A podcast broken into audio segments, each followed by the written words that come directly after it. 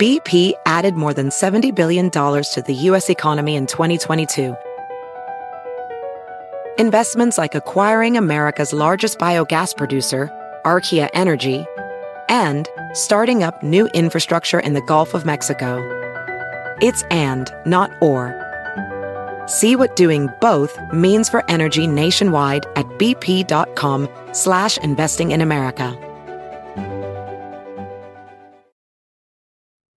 This episode is brought to you by Squarespace, the all-in-one platform that makes it fast and easy to create your own professional website, portfolio, and online store. For a free trial and 10% off, visit squarespace.com and enter the offer code less dumb at checkout. A better web starts with your website. This episode is also brought to you by The Great Courses, who believes that learning doesn't stop after you finish school, offering engaging video and audio lectures taught by top professors and experts who are passionate and knowledgeable, making the topics that they explain fascinating and wonderful. With more than 500 courses on many subjects, including science, history, literature, music, and more, available as DVDs, audio CDs, or streaming online to any device. For a limited time, listeners of You Are Not So Smart can get 80% off behavioral economics when psychology and economics collide. Just go to thegreatcourses.com slash smart. That's thegreatcourses.com slash smart.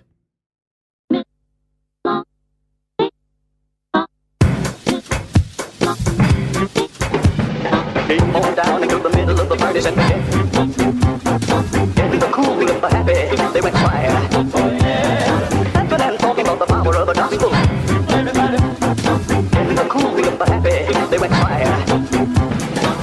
Welcome to the You Are Not So Smart podcast, episode 32, in between episode 6.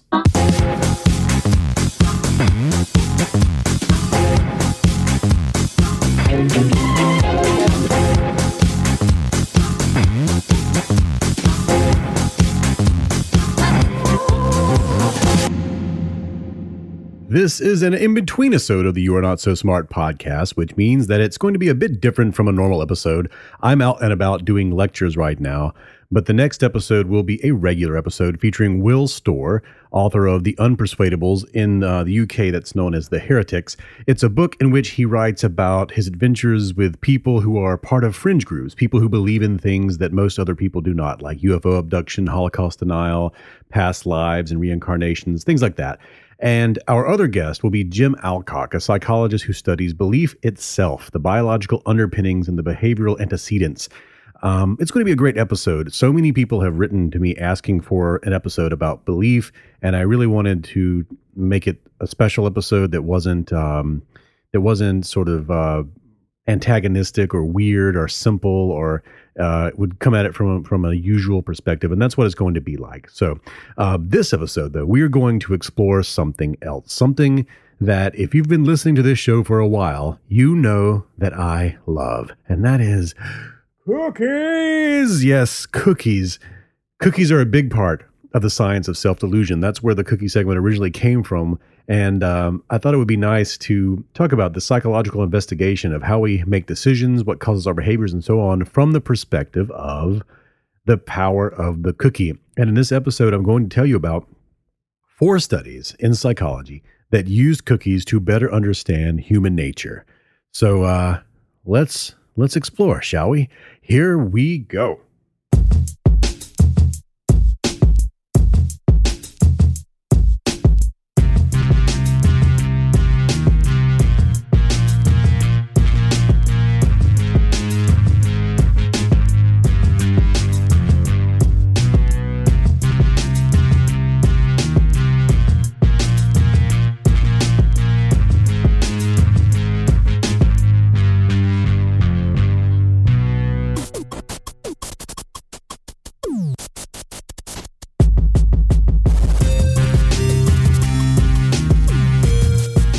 In 2005, a team of psychologists made a group of college students feel like scum.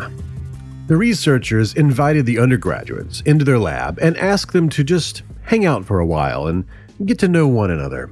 The setting was designed to simulate a casual meet and greet atmosphere, like at a reception or an office Christmas party, something like that. You know, the sort of thing that never really feels all that casual. The students divided into same sex clusters of about six people each, and they chatted for about 20 minutes using conversation starters provided by the researchers. They asked each other things like, Where are you from? And What is your major? And If you could travel anywhere in the world, where would you go? Now, before the study, the researchers had asked all of these people to really make an effort to try to remember the other people's names during this hangout portion. And this was important because the next task was to move into a room, sit alone, and then each person write down the names of two people that they had just met at the fake party with whom they would like to be partnered for the rest of the study. So the researchers noted all of these responses, and then they asked the students to sit down and wait to be called. And then while they waited, the researchers took all of their answers and threw them in the trash. so these researchers, they then asked these young men and women to proceed to the next stage of the activity, in which the subjects would learn what sort of an impression they had made on their new acquaintances at the meet and greet. And this, this is where things got funky.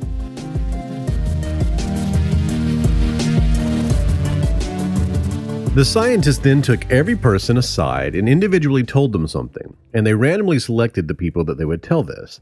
And some people were told this exact quote Everyone chose you as someone they'd like to work with. And to keep each person in this wanted group isolated, the researchers also told each one of these people that the groups were already too big. And even though everybody wants to work with you, you're going to have to work alone. I'm sorry. So, students in this wanted group proceeded to the next task with a spring in their step, their hearts filled with moonbeams and fireworks.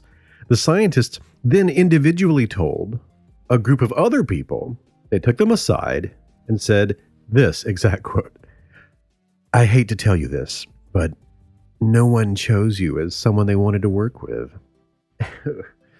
so, believing that absolutely no one wanted to hang out with them, people in this group, they then learned they would also have to work by themselves. Punched in the soul, their self esteem dripping with inky sludge, the people in this unwanted group proceeded to the main task with everybody else. And this main task, this is uh, the whole point of going through all of this, as far as the students knew, was to sit in front of a bowl containing 35 mini chocolate chip cookies and judge those cookies on taste, smell, and texture. The subjects, they learned they could eat as many as they wanted while filling out a form commonly used in corporate taste tests. And the researchers left them alone with these cookies for 10 minutes. Now, this was the actual experiment, you see, measuring cookie consumption based on social acceptance. How many cookies would the wanted people eat, and how would their behavior differ from that of the unwanted? Well, if you've had much contact with human beings, and especially if you've ever felt the icy embrace of being left out of the party or getting picked last in dodgeball or something like that, your hypothesis is probably the same as the one put forth by the psychologists.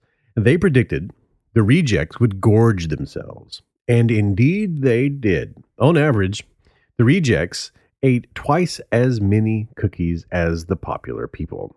It was the same setting, same work, similar students sitting alone in front of scrumptious cookies.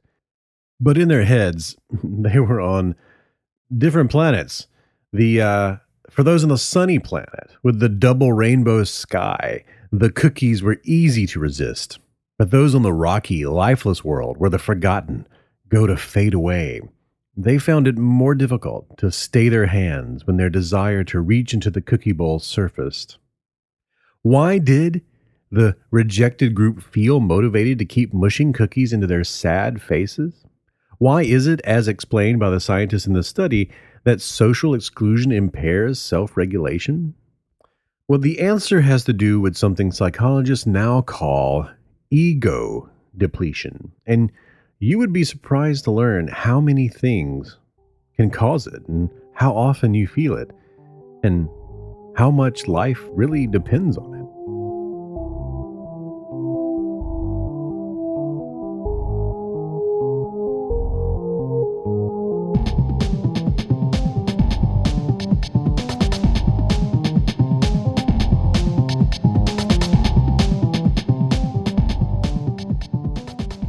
So before we talk about ego depletion and its origins, let's uh, first talk about just the word ego. Okay, this this means we have to talk about Freud for a second. Now, unlike Einstein in physics, who's still you know greatly regarded and greatly revered, um, and is considered you know a lot of things are built on what he discovered and, and worked out and what he collaborated with others to um, to figure out.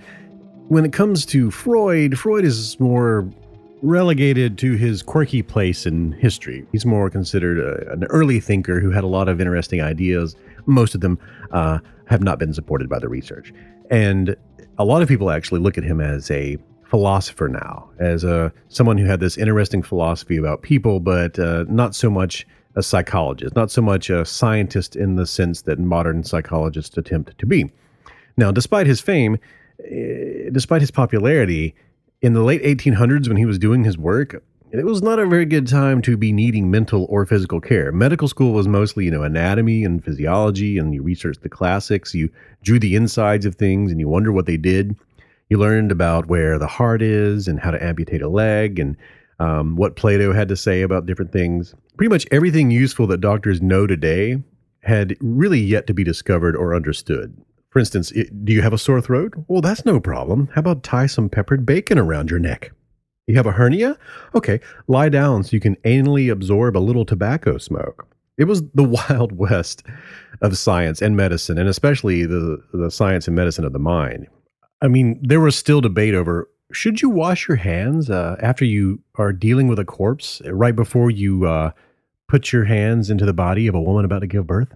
So Freud is in this world, and in this world, that's when he developed his idea of the agencies of the mind das Es, das Ich, and das Über-Ich, the it, the I, and the over I, or what would famously become known in the English world as the id, the ego, and the superego. In Freud's view, the id was the primal part of the brain that resides in the unconscious and always seeks pleasure while avoiding uncomfortable situations. The ego is the realistic part of the mind. It's the one that can considers the consequences of punching someone in the face uh, if they steal one of your french fries. And the ego, it usually loses its battles with the id in a, in a lot of situations over control of the mind. And if it ever does lose a battle with the id, the super ego will come in and it will tower over the entire system and shake its metaphorical head in disgust. No, don't do that. So, this, Freud thought, forced the ego to take control or either hide behind its denial and rationalization while the superego pounded around in their head. So um that's where those defense mechanisms come from. So you can avoid the harsh judgment of the superego from which morals and cultural norms exert their influence. Of course, none of this is true, but it is a good um, philosophical viewpoint on how people work. It's a nice metaphorical, uh, narrative, flowery way to see the mind. But what's fun about any kind of research is that sometimes you'll find things, sometimes you'll produce evidence that sort of lines up with these old ways of seeing things, just as you would in physics, maybe find something that lined up with something that the ancient Greeks believed about atoms or fire or light or the way the, the stars rotate and move in the sky, that sort of thing. Well, that sort of thing also happens in psychology, and this is what was discovered by Roy Baumeister. In the 1990s, Baumeister and his colleagues, they spent a lot of time researching self-regulation through the careful application of chocolate. See, self-regulation is a very important part of being a person. Remember from um, earlier episodes, we talk about how you're the unreliable narrator in the epic story of your past, present, and future. You have a sense that there is a boundary between you and all the other atoms around you, a sense of being a separate entity and not just a bag of organs and cells and molecules that flopped out of the sea 530 million years ago. That sense of self, it cascades into a variety of other notions about your body and your mind. And this is called volition, the feeling of free will that provides you with the belief that you are in control of your decisions and choices. Volition makes you feel responsible for your actions both before and after they occur. Baumeister, in his research that he's conducted over about 20 years now, has really pinpointed that this sense of volition, this sense of self control, it's something that can be manipulated.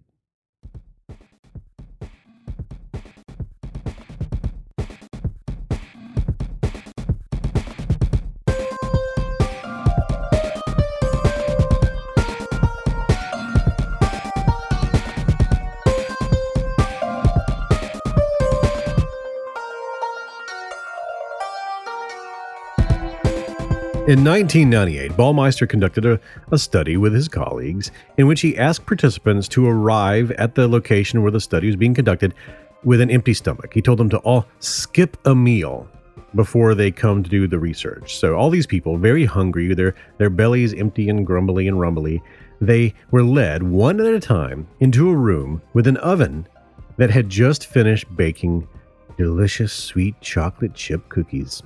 And then they had each person sit down in front of two foods.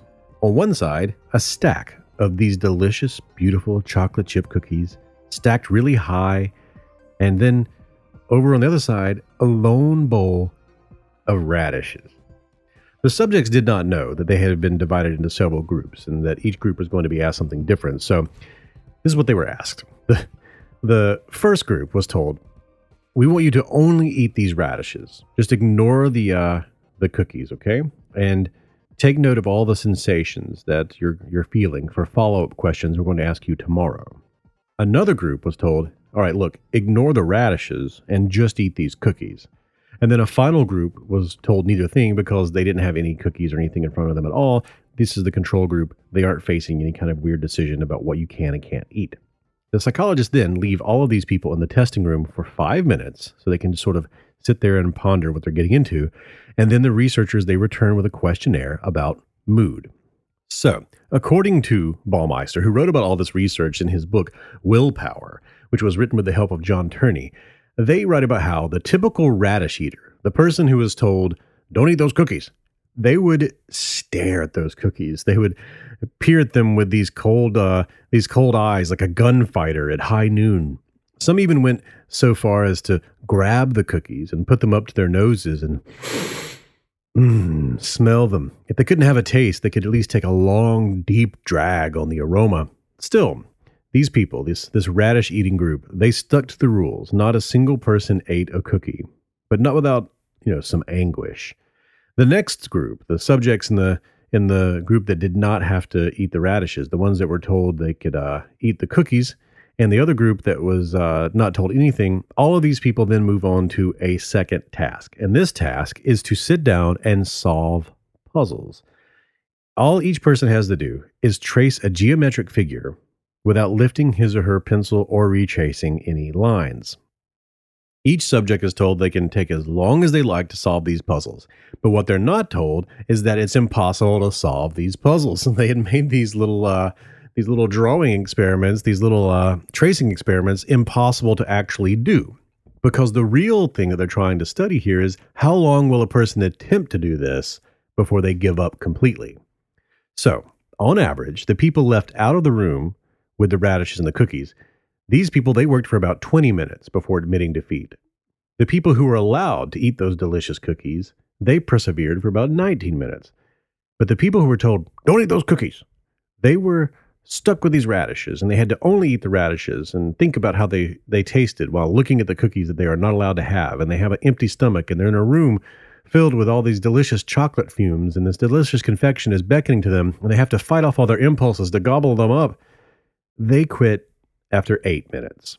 So Baumeister looked at all this and he said, hmm, quote, resisting temptation seems to have produced a psychic cost, end quote.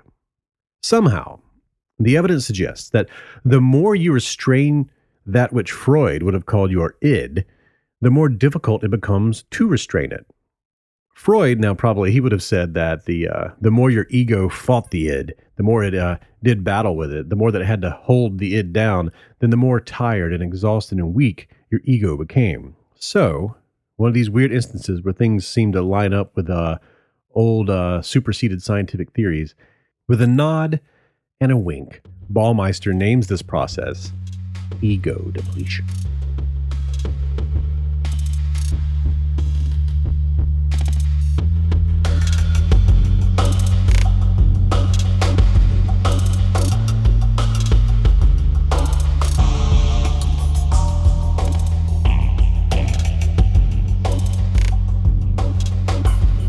Now, over the years, Baumeister has discovered all sorts of ways to deplete your ego.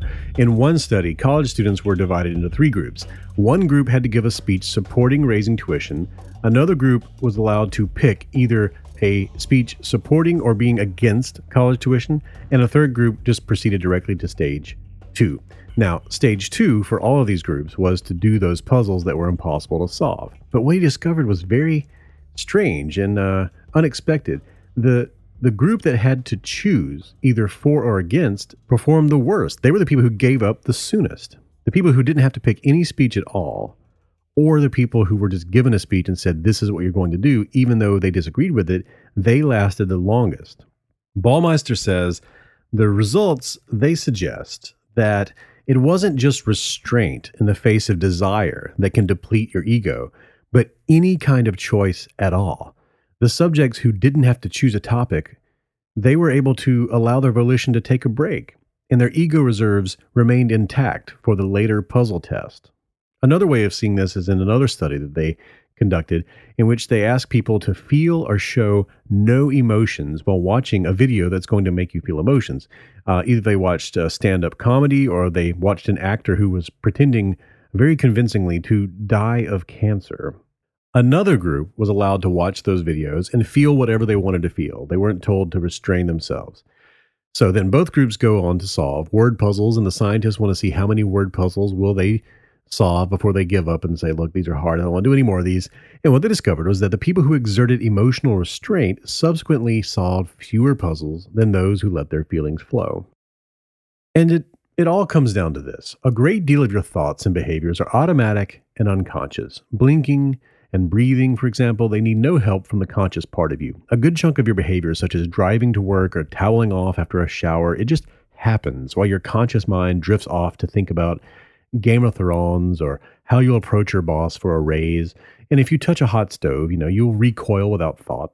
Your desire to avoid dark alleys and approach embraces, it occurs without your input. When moved by a song or a painting or a kitten, that emotional rush comes without any volition. So much of your mental life is simply just not under your conscious control. And Baumeister's research suggests that once you do take control, once you do take the helm, every act of volition will then diminish the next. It's like if you imagine a terribly designed experimental spaceship. As long as the ship travels in a straight line, it will burn very little fuel. But as soon as the pilot takes over in any way to dive or bank or to climb, this imaginary spaceship, it will then begin burning fuel at an alarming rate, leaving behind less fuel with which to steer in the future. At some point, you just have to put the ship in autopilot until it can be refueled or it's going to crash. So, in this analogy, taking control of the human mind includes making choices, avoiding temptation, suppressing your emotions and suppressing thoughts, or just acting in a way that's deemed appropriate by your culture. Saying no to every naughty impulse, from raiding the refrigerator to skipping class, it requires a little bit of willpower fuel. And once you spend that fuel, it becomes harder to say no in the next time and the next time. All Baumeister's research suggests that self control is a strenuous act. As your ego depletes, your automatic processes get louder, and each successive attempt to take control of your impulses is less successful than the last. Yet, ego depletion is not just the effects of fatigue. Being sleepy or drunk or being in the middle of a meth binge, these things will certainly diminish your ability to resist pie. But what makes ego depletion so weird is that the research suggests that the system can also get worn out just from regular use. Inhibiting and redirecting your own behavior in any way makes it more difficult to delay gratification and persevere in the face of adversity or boredom in the future. Okay, so going back to the beginning, all those students who got hit by the rejection bus, the ones that were told that nobody picked you, and uh, after listening to the people prattle at the fake party and uh, feeling that they had been rejected, why couldn't those people keep the keep the cookies out of their mouths? Well, it seems that ego depletion can go both ways. Getting along with others requires effort, and thus much of what we call pro-social behavior involves the sort of things that deplete the ego. The results of the social exclusion study suggest that when you've been rejected by society, it's as if somewhere deep inside you ask yourself, why keep regulating my behavior if no one cares what I do? The researchers in the No One Chose You study, they proposed that self regulation is required to be pro social. In other words, it takes some of that ego fuel not to rip off your clothes sometimes and run screaming through Walmart because you've been waiting in line for 15 minutes. And what is that person wearing in front of you? And is that a that that mm, I should see a doctor about that. So you see, pro social behavior requires us to be very careful and uh, self regulate ourselves, to be in control of ourselves. And that volition is something that gets depleted over time. So the people in the unwanted group, they felt a sting of ostracism. And since you've been conditioned over many years to expect some sort of reward for regulating your behavior, when they didn't get that reward, it reframed their self regulation as being wasteful. It was as if they thought, why play by the rules if no one cares? It, it poked a hole in their willpower fuel tanks. And when they sat in front of the cookies, they just could not control their impulses as well as the others could. And other studies have shown that when you feel ostracized in this way, when you feel unwanted, you can't solve puzzles as well. You become less likely to cooperate. You become less motivated to work, more likely to drink and smoke and, and do other self destructive things. Rejection obliterates self control. And thus, it seems it's just one of the many avenues to a weird state of mind, a, a bizarre place that we call ego depletion. Okay, so let's let's come to a conclusion here. Now, you look back on all of this and you think about these nutty propositions that were put forth by Freud, and you start hearing about mental energy and uh, ego tanks and impulses and cultural judgments that validate the ideas of the id and the ego and the superego, and you you wonder what we're talking about here. And that's why it's so difficult to pinpoint what is going on. We don't actually know yet what ego depletion is. We just know that we've observed it. We have evidence of its existence. But what is the what is the model? What is the framework that explains why and how it works? Well, there are sort of two leading ideas right now. One is called the resource model of self-control, and in the resource model of self-control, they say that it's probably glucose. Since the brain uses more glucose than anything else. And since you need glucose to live, and since glucose comes from food, then maybe we can see evidence of ego depletion around the times that people need to get something in their body, in their belly. And this has been supported by some of the research. In 2010, research uh, into the way judges give out their decisions both before and after meals showed that in um, in a case of 1,112 judicial rulings concerning prisoner paroles over the course of 10 months, right after breakfast and lunch, they found that your chances of getting paroled are at their very highest. On average, judges granted parole to around 60% of prisoners right after that judge had eaten a meal. And the rate of approval creeps down after that. Right before a meal, judges grant parole to about 20% of those appearing before them. So they're saying that is it maybe because the less glucose that's in the judge's body, that is, the longer they've gone without eating, that they're less willing to make active choices of setting a person free and accepting the consequences, and they're more likely to go with a passive choice, something that doesn't deplete the ego, and put the fate of the prisoner off until a future date. So there are a number of studies that support this glucose model, this uh, resource model of self-control. Um, there's been things, you know, where people are they drink Kool-Aid with and without Splenda. People who have had their blood sugar tested before and after doing tests, and there seems to be some evidence to support this. But the idea that glucose is the is the one answer is something that is up for a, a, debate. It's something that scientists have challenged, and the resource model is uh, is challenged because the many scientists say you should always have enough glucose in your brain to exert self control. If you're really low on glucose, there's going to be a lot more problems than just exerting self control.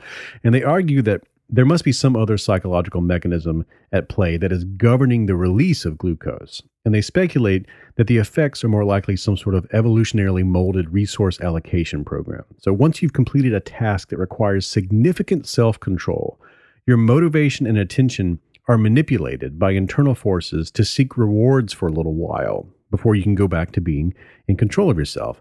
So if an even better prospect emerges or a serious threat looms during this period of time, your motivation will be freed up again so you can press on. So, an example of that would be say you're chasing a deer for an hour and you refuse to give in to the pain in your legs. But once you do slay the beast, you then feel a strong desire to rest and eat. And if a hungry predator appears at that moment, you will forget about relaxation and you'll go back to running. And so, this is called the process model of ego depletion. It hypothesizes that although you have the glucose to spend in your body, your brain will become frugal after mental exertion and will dampen your motivation. Reward cues, they will become more salient in your environment, and tasks requiring self control will become less attractive. So you'll actually notice and think about things that would be fun and interesting and uh, indulgent more than you would before this uh, state appears inside your mind.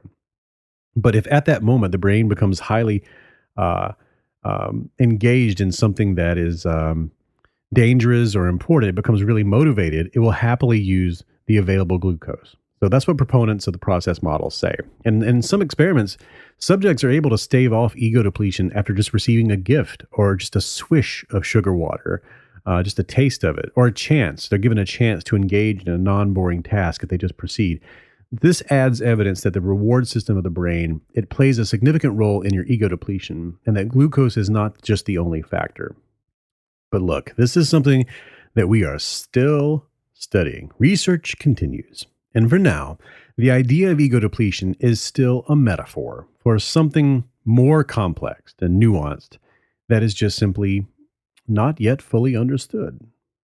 Now, this is where we get to what do I do with this information? Well, here's my suggestion, okay? Despite what the self help books say, the research suggests that willpower is not a skill. If it were, there would be some sort of consistency from one task to the next. Instead, every time you exert control over the giant system that is you, that control gets weaker. If you hold back laughter in a church or a classroom, every subsequent silly notion is just that much funnier until you run the risk of bursting into snorts. And that sort of scenario can translate to every situation in life. The only way to avoid this state of mind is to predict what might cause it in your daily life and to avoid those things when you need the most volition. Now, look, modern life requires more self control than ever before. Just knowing that Reddit is out there beckoning your browser, or that your iPad is waiting for your caress, or that your smartphone is bursting with status updates, this requires a level of impulse control unique to the human mind. Each abstained vagary strengthens the pull of the next. So remember, you may dampen your executive functions in many ways. You could stay up all night for a few days, you could down a few alcoholic beverages, or you could hold your tongue at a family gathering or resist the pleas of a child for the umpteenth time. And having an important job can also lead to this sort of decision fatigue. And that may lead to ego depletion simply because big decisions require lots of energy, literally. And when you slump, you will go passive. And also, look, a long day of dealing with any sort of bullshit will lead to an evening of no decision television in which you don't even feel like switching the channel to get Kim Kardashian's face off your screen.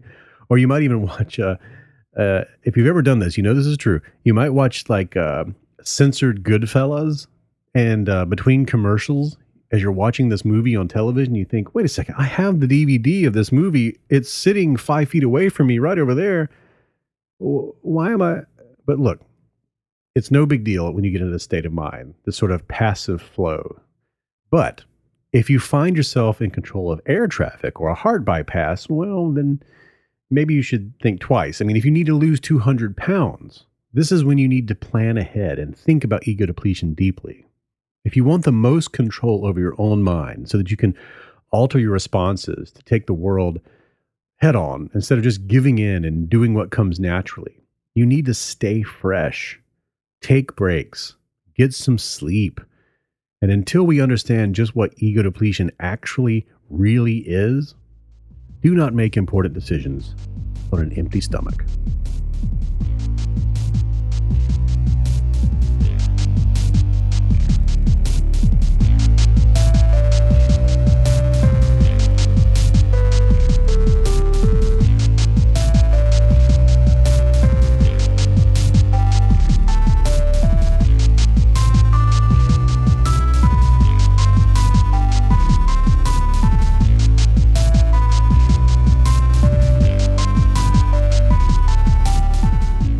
That is Ego Depletion, an excerpt from my second book, You Are Now Less Dumb.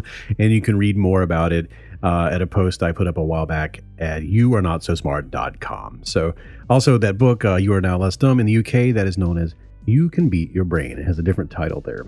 So, uh, yes, there's a lot more information in the chapter about Sigmund Freud and the weird stuff that uh, he did as a uh, as a scientist back in his day. So, if you enjoyed that, uh, I hope you can uh, read the rest of it. Now, look, we're going to talk more about cookies and their place in psychological science after we listen to a few messages from our sponsors.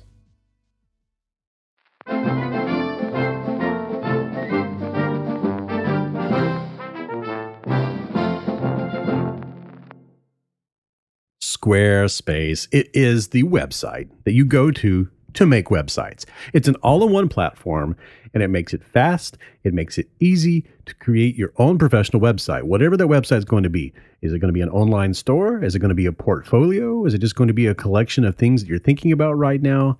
You can make it at squarespace.com. Fast, simple, easy, beautiful, drag and drop, and you get 24 7 support through live chat and email. And those people that are supporting you, they're in New York City and they're in Dublin. So I've built a website. I built several websites using Squarespace. Whenever someone is asking for a website, uh, building app or program or service, I always say just go to Squarespace. I mean, they're they're easy, it's simple, and um, it's what I like the most about it is that it, when you make a change, it immediately appears at the website, and they provide you all these templates to get going. But if you have someone in your life or you know someone or you yourself are very good at manipulating code in some way, you can build off of their platform and make some insane, amazing stuff. And you can check out examples of what you can do over at the website. Right now, you can start a trial with no credit card required and just start building a website immediately. And when you sign up for Squarespace, if you use the offer code less dumb, you will get 10% off your first purchase and it shows your support for you are not so smart. We love Squarespace here. We thank Squarespace for their support. And we know that it is true, it is totally true that Squarespace, when they say this, it is absolutely accurate. A better web starts with your website. When we were in college, my wife and I, we, we had no money. We had uh, no cable, no uh, no way to really watch stuff. And we would go to the library and we would get all of those old tapes of uh, professors doing lectures, stuff that they show you in class that they have at the library that you could rent for free.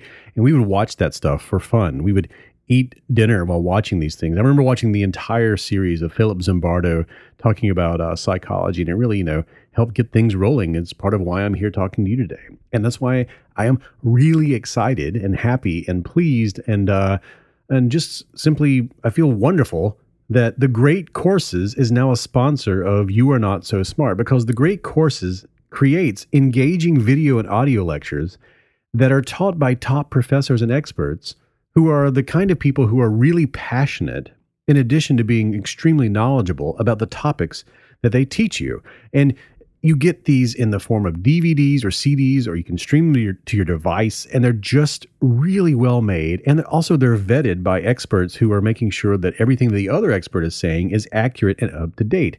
And for a limited time, people listening to You Are Not So Smart can get one of these lectures at 80% off. 80, 80, 80% off. And that lecture is something I got to pick, and I picked Behavioral Economics When Psychology and Economics Collide by Professor Scott Huettel. And this is a really, really cool thing. I've been watching it and I'm learning so much about things that I am very much interested in. And if if you if you love you are not so smart, this is the one to get, okay? This is the thing you want to take advantage of because this course is about psychology, sociology, neurology, and economics, and it's all about decision making. It's all about how bad people are at making decisions and how it's absolutely not true that we are rational agents who uh, are always have our best interest in mind, are always trying to maximize our utility. It does away with all of these old notions in both psychology, neuroscience, and economics and shows you the new research from behavioral economics.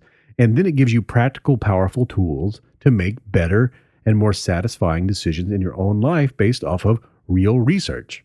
To get that course at 80% off, just go to thegreatcourses.com slash smart. Don't wait. It's going to expire that's thegreatcourses.com slash smart.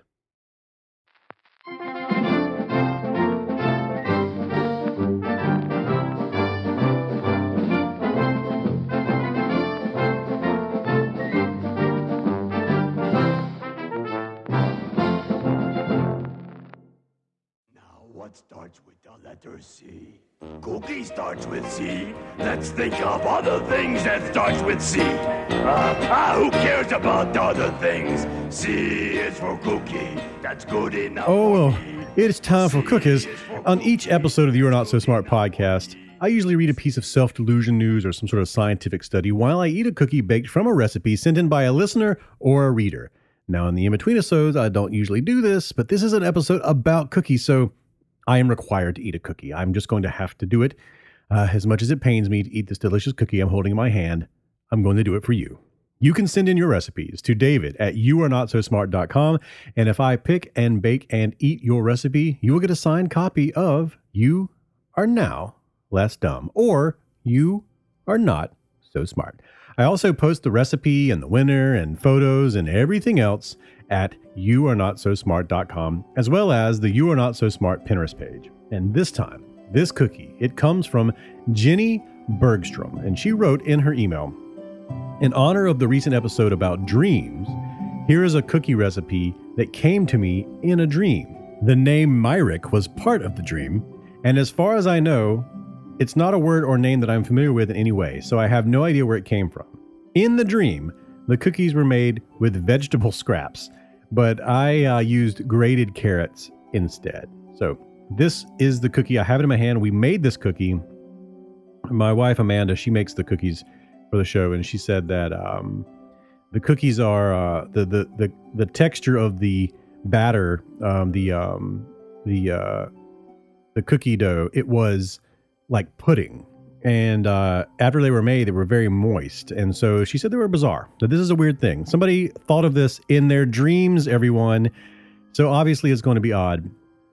The ingredients from the dream world are flour, oats, ginger, baking soda, cinnamon, cloves, uh, salt, margarine, sugar, carrots, molasses, cardamom, kosher salt, and I can tell you, I was worried. I was worried that these cookies were just going to be because uh, I've dreamt things before that I uh, want to eat and uh, don't, and I've also, um, you know, when you come up with ideas like this from some sort of strange uh, dream world place, it can be kind of like when you come home from a night of drinking and you're like, I don't know, you know, Doritos dipped in uh, in honey mustard could be good right now. A sandwich, just one to have Dorito honey mustard bread sandwich. This though is not that thing. This actually is an amazing cookie. This is a cookie that smells so good. As these were being baked, the, I could smell them from uh, the other side of uh, of the house, and they were like, "Oh, someone's making something great." And I'm going to try this right now. Here we go. A cookie from the dream world, straight to my mouth, and then delivered through the power of technology to your ears. Here we go. I'm going. This this is something that was in someone else's head in their dreams, and now it's going to go in all of our heads right now. Here we go. Oh my god. Um, boy, dream world time.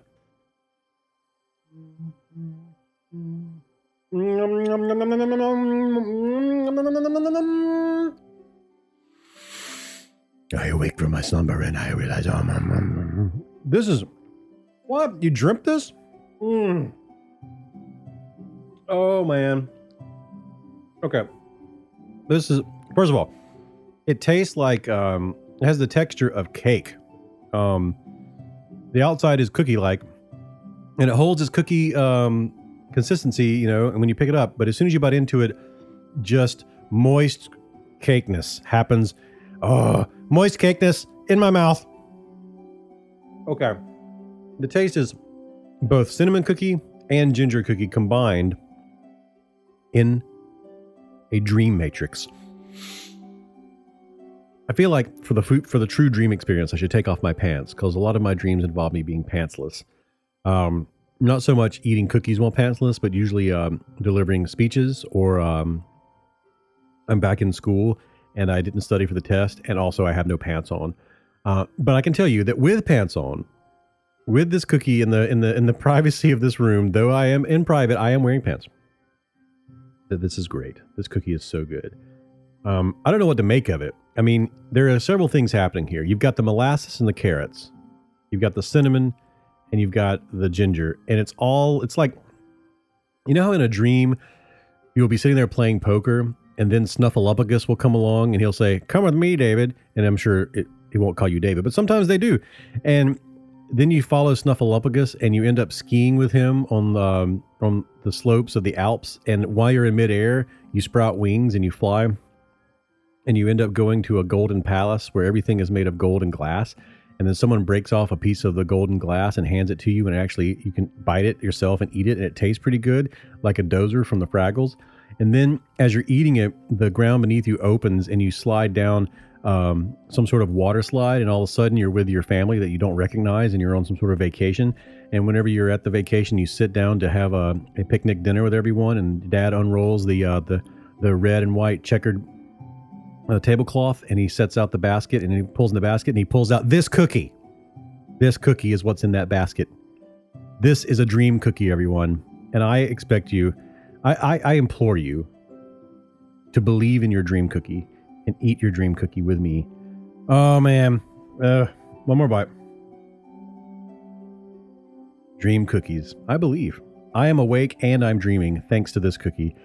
Oh, oh, thank you, Jenny Bergstrom. Oh my God, what, what, what were you eating or drinking or uh, taking uh, by prescription before you had this dream of amazing cookies. Whatever it is, do it again. See if something else comes out of that head of yours. Ah, because I like this one. Oh, thank you, Jenny Bergstrom, for an insane, amazing cookie experience.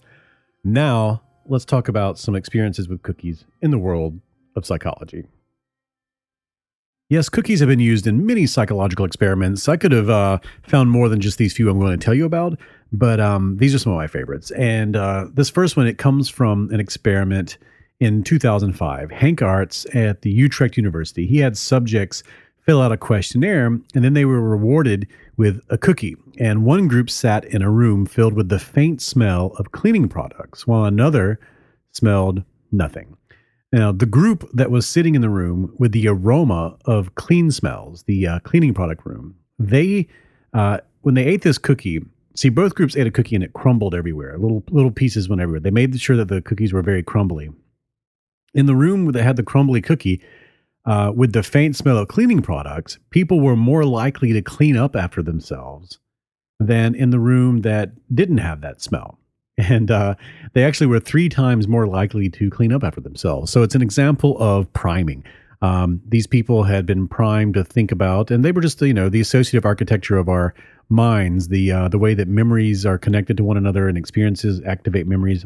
They just simply were in a. These people had a mind that was more primed to think about being clean and think about how the room had been cleaned. And so they looked down and saw this crumbly cookie, and they were three times more likely than people who didn't smell that to clean up after themselves.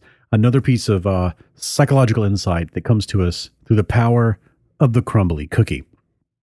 You also may be aware of Walter Mischel. He uh, did experiments at Stanford in the 60s and 70s in which he had his researchers, they would bargain with children, and these children would sit in front of, you've probably seen the experiment done with a marshmallow, but in the real experiment, they didn't just use giant marshmallows, they also used cookies and pretzels.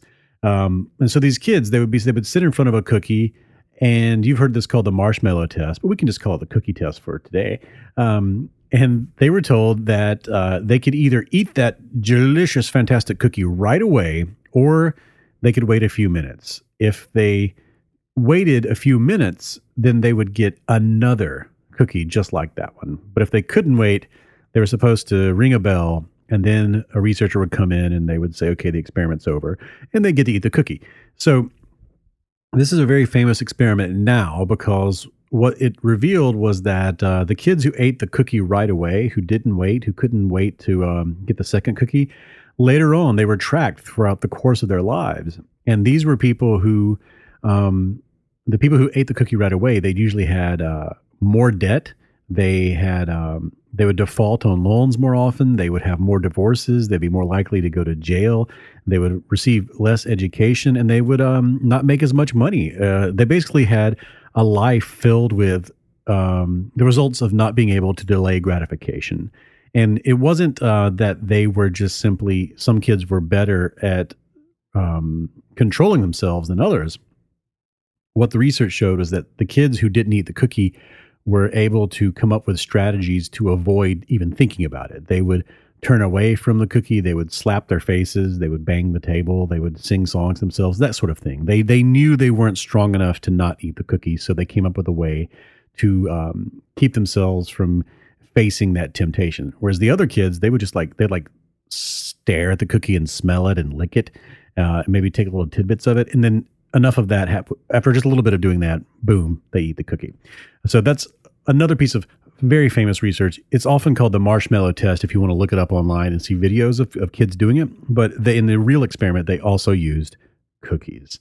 And then the last experiment I want to tell you about, this one's it's uh it's weird, but uh, in 2003, uh, some researchers got together and they um, the experiment the the lead uh, experimenter is Dacher Keltner, and in 2003 they got together and what they did is they took people and they put them in groups of three, uh, and randomly they would assign two people to be the workers and one person to be the boss, and the workers had to write these uh, short essays, and the boss had to evaluate the essay and decide how much money the other two people would get paid for writing the essay in the experiment. And it was totally random. Uh, it could have been anyone could have been the boss in the situation, but that's just how the numbers rolled in this particular instance uh, each time. And so after uh, they had been working on this for about 30 minutes, the researchers would come in and say, Hey, thanks for all the hard work you're doing. Here's some cookies and they would bring them a plate of cookies that had exactly five cookies on it. And the researchers did not expect anyone would eat the fifth cookie because, generally speaking, uh, if you have like you know you've seen this at a party, if you have pizza or any other kind of uh, um, item that people get one at a time out of it, as far as food goes, no one gets the last thing. Now, sometimes you do, you know, but oftentimes getting the last piece makes you look um, greedy and gluttonous for whatever reason. Now you might eat a hundred, you know, pieces of pizza or a 100 uh, cookies before the last one, but you don't get the last one. That makes you a glutton. So in this study, they knew that there were five cookies on, on the plate, and there was a fifth one nobody would get. And in the research, nobody actually got the fifth one. But that fourth cookie, that's the extra cookie because there's three people. So that's one cookie apiece and then one extra cookie for somebody. And what they thought would happen is that uh, they, hypoth- they hypothesized that the, the boss would always get that extra cookie. And yes, indeed, that is what usually happened. More often than not, the person playing the role of the boss would also go ahead and get that extra cookie. They felt entitled to it. And it's crazy because this was just a random assignment of uh, of roles. But as soon as you start playing that role, you start fulfilling it. And sure enough, boss people would eat that extra cookie. And not only would they eat it, they also tended to, and this is the funniest part of it, they say in the research that they would eat it with their mouths open a lot of the time, and then they would let it uh, just sort of fall on their on their the crumbs just kind of fall on them, uh, as if to say like I don't even have to be polite in front of you people. I can eat this however I want, like the Cookie Monster. so look, cookies. They reveal so much about our minds, about why we are the way we are, and how we are that way. And psychology is always coming up with new ways to play around with cookies. And I thank you for this Myrick cookie from the Dream World, which I am now going to eat and enjoy and be delighted in. Thank you so much. Oh. That is it for this episode of the You Are Not So Smart podcast. Go to boingboing.net for more great podcasts like this one. Go to youarenotsosmart.com, SoundCloud, Stitcher, or iTunes to listen to all the previous episodes of this podcast. And you can find links to everything that I talked about today at youarenotsosmart.com in the show notes for this episode. You can also learn more about both of my books. And if you send me a cookie recipe and I make that cookie, I will send you a signed copy of one of those books. Follow You Are Not So Smart on Facebook, Twitter, Google Plus, and on Twitter it's at Not Smart Blog, and I am at David McRaney. The opening music is Clash by Caravan Palace, and all the musics that are under the, the pieces, the music beds, those are by Drew Garraway.